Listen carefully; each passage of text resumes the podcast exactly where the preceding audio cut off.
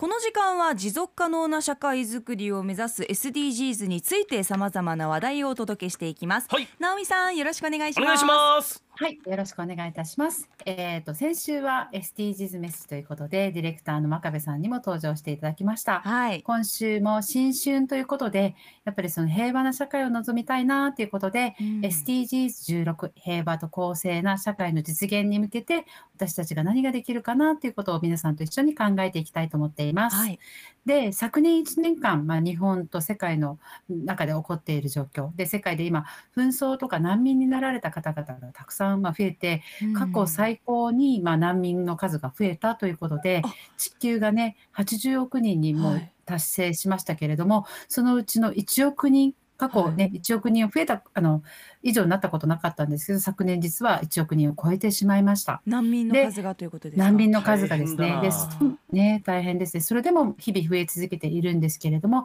で先週ですか、あのロシアがまあクリスマスあのロシア正教のはいね、クリスマスにのっとって停戦を呼びかけていましたけど、私からするとずっとやめてほしいなというふうに思っているんですけど、うんまあ、世界で起こっていることを他人事とせず、じゃあ私たち日本って、じゃあこの難民問題とか、世界の紛争問題に対してどういうことを対応しているのかなということを、ちょっと昨年末、あの昨年をですね、1年間をざっと振り返ってみたいなということで、ちょっと解説したいと思っています。よろしいでしょうか？はいお願いしおます。願いします。はい。まず1月なんですけど、もう皆さんね、ニュース覚えてらっしゃいますか？えっ、と、アフガニスタンと日本という実はたくさんの関係があって、えー2021年、2年前に、まあ、タリバン政権が崩壊したということで、アフガニスタンから日本にたくさんの難民申請があったんですけれども、日本になかなか入ることができないということで、うん難民申請の困難がまず報道として、えーつえーほ伝えられました。はい。で2月なんですけど、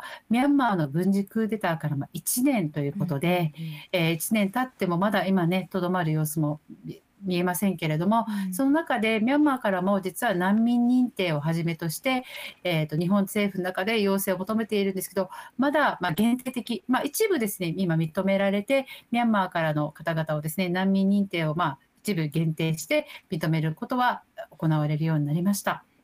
で3月、これ、ちょっと日本にとっては画期的なニュースだったんですけれども、岸田首相が、まあ、ウクウクライナから避難した方々の日本の受け入れを表明しました。うん。で、えーとまあ、難民、実は日本ってほとんど難民を受け入れなくて、年間ですね、数名程度しか受け入れてこなかったですね。はいはい。はい、とても難民に対して厳しい国の一つなんですけれども、うんうんなので実はこの岸田首相を受け入れた時もですね、えー戦争からの一時退避として避難民とい一あの難民ではなくて避難民っていうふうにして言葉をまあ変えてちょっと受け入れは表明しましたけれども、えー、と2020年11月末までにですね、えー、と2000人の方々が日本に実は受け入れられました。うんで沖縄でも、はい、数家族がですかね今退避されて沖縄の中でも暮らす方々が出てきました。うんうん。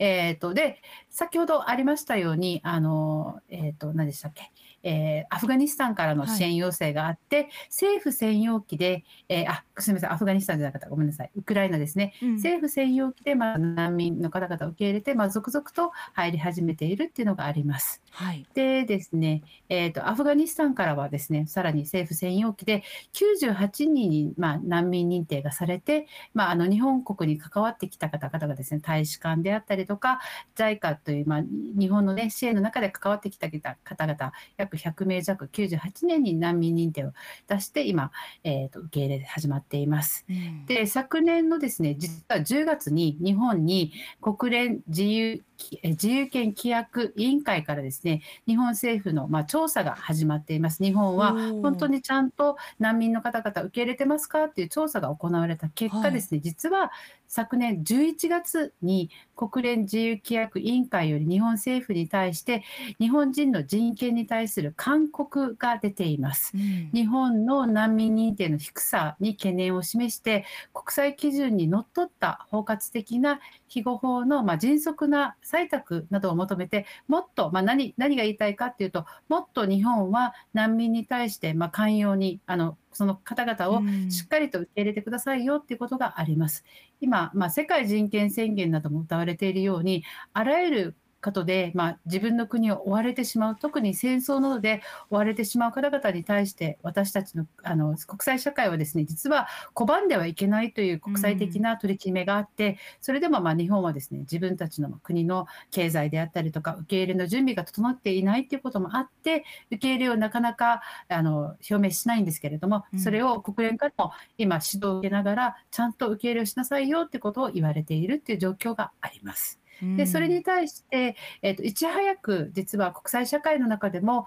ドイツという国はこの難民を受け入れたっていうこともありまして昨年末にですね、はい、ドイツのあのメルケル首相ご覚えてますかね、今はもうね、はい、あの交代されていますけど、メルケル首相に、まあ、あの国際的な賞を与えて、こういう、まあ、受け入れという国もあるので、日本も頑張ってくださいよということもニュースとして挙げられました。うん、これがざーっとですね、去年1年間、日本が国際社会の中でこの難民を受け入れてきたっていう、まあ、ニュース一覧を挙げてみたんですけれども、あの全く進んでないわけではなくて、日本の中でもだいぶですね、一部緩和されて、あの政府専用機を通じて難民などを受け入れ始めているかな、避難民などを受け入れ始めているかなと思うんですけれども、お二人、このニュース聞いていかがでしたでしょうか？そうですね、このミャンマーの軍事クーデターから1年という2月のニュースとか、はい、えー、えっと、アフガニスタンの1月のニュースとか、えー、確かに私もお伝えアップの中でね、してたんですけど、はい。はい、去年1年間でのことだったんだなという、改めてそのショックを感じましたね。うん、で、難民の数が世界で1億人というのも衝撃ですし、やはり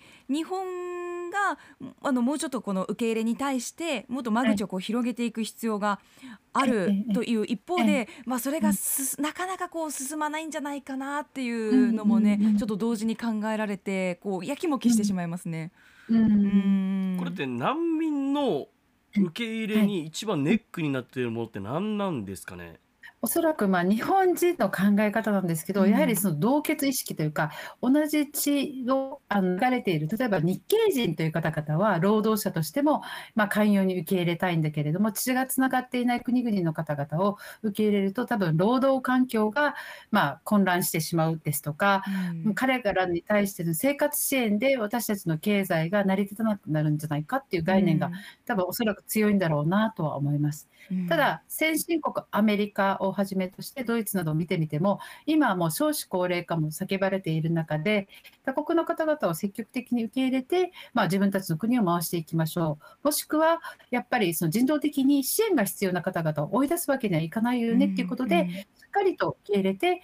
自分たちもできることをしていきましょうっていうの2つの流れがあるのかなと思うんですけど日本に関してはどちらもができていないっていうところでえー、と非難をされているっていう国際社会からの非難ももちろんあります。だからお金だけでは成り立たないんでもっとちゃんと支援をしてくださいっていうことが言われていて、先ほどねウクライナに関しても、えー、難民認定ではなくたなくてウクライナ避難民という言葉を政府が発表したんですけど、はい、これに関しても、えー、国連の、えー、難民行動弁務官の方からもウクライナ避難民という言葉を使って他の難民と区別して一時的に受け入れるという言葉もそれもダメですよ。そういう政策はダメでしっかりと同じように難民認定をしてあの私たちが支えて支えるべきだっていうふうに言われているっていうのもあります。で私たちの暮らしね先週もニュースな言葉でありましたようにグローバリゼーションっていう言葉あるじゃないですか。はい。私たちがまさに今食べているもの着ているものでいろんな情報人あと感染症も含めていろんな国がつながっている。でどこかがねとあの、うん、そのものがあの発せられなくなったら私たちの暮らしが成り立たないっていうのはあるじゃないですか。はいそういう意味で言えば、日本という国が、やはり経済的に豊かになってきたんだけども、あまりにも、あの、なんていうかな、他の国からの輸入品で頼っているところもあるので、うん、私からすると、まあ、今後ですね、もちろん難民を受け入れていることもそうなんですけど、自分たちの時給ももっと高めていくことも大事ですし、あと自分たちが便利になっているものが、本当に世界から来てるんだよっていうこと、自覚が本当に必要なんじゃないかなというふうに思っています。うん、はい。うん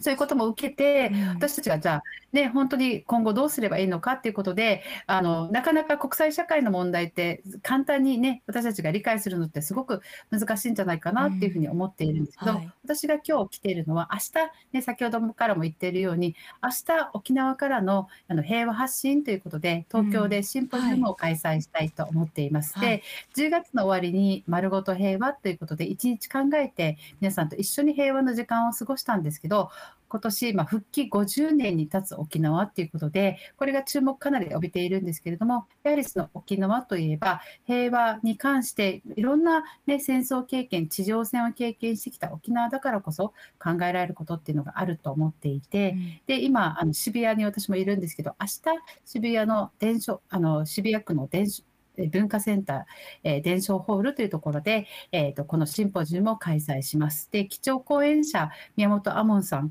宮本亞門さんがですね、2ヶ月ほどまあ沖縄に滞在して、うん、えー、戦争経験者からヒアリングをしたり、ウクライナ避難民の方々からいろんなことをお話を聞いて、はい、基調講演として戦争の足音が聞こえる今だからこそ知ってほしいことということでまず基調講演をしていただきます。でパネルディスカッションには、えー、沖縄県知事玉城デニーさんですね。うんうん、で、あと、天満長慶さん、姫寄平和記念資料館館長。はい、で、若手から、えー、狩俣根月さん、平和教育ファシリテーター。で、司会には宮城さつきさんという方々をお迎えしてですね、明日シンポジウムを開催します。本当にありがたいことにリスナーさんをはじめとして多くの方々が申し込んでくださって、今満席になっています。すで、そうなんですよ。なので、えっ、ー、と、明日もしお時間ある方は、あの、オンライン、あの、後日でも構わないんですけれども、よろしければオンラインで、あの、沖縄からの発信、どういうふうに部屋を作っていけるのかなっていうことを、ぜひ、このオンラインから学んでいただきたいなって思っています。また、明日、もし会場にいらっしゃる方がいらっしゃれば、はい、私も皆さんとお会いしたいなと思っています。はい。玉城直美のスクープ SDGs でした。アップのポッドキャスト最後までお聞きいただきありがとうございました。生放送は平日朝7時から。FM921 AM738 RBC アイラジオ。県外からはラジコでお楽しみください